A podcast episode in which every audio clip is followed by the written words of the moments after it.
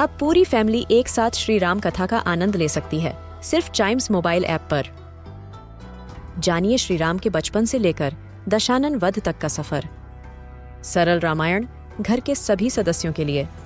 आज ही डाउनलोड करें चाइम्स मोबाइल ऐप एप्पल या गूगल प्ले स्टोर से.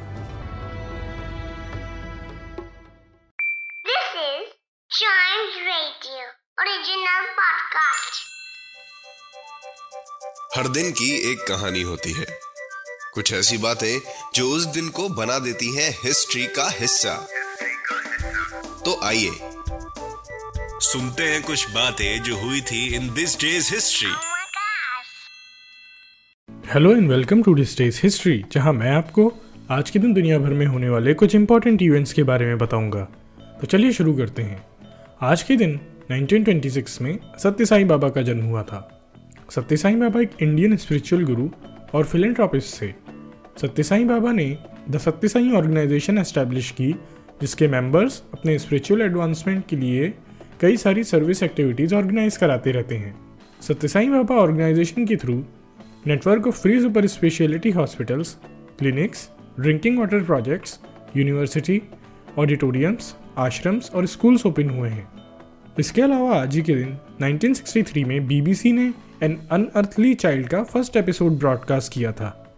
An unearthly child British science fiction television series Doctor Who का फ़र्स्ट सीरियल था, जो आज world's longest running science fiction drama है।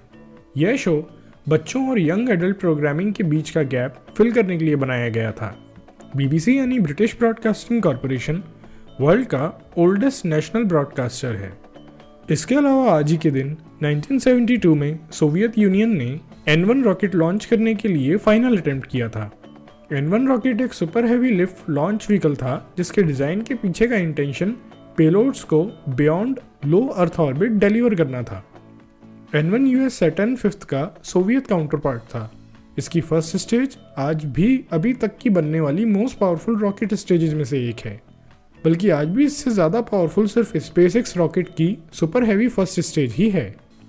इसके अलावा आज ही के दिन 1992 में पहला smartphone the I B M Simon introduce किया गया था। आई बी साइमन एक handheld touch screen personal digital assistant था।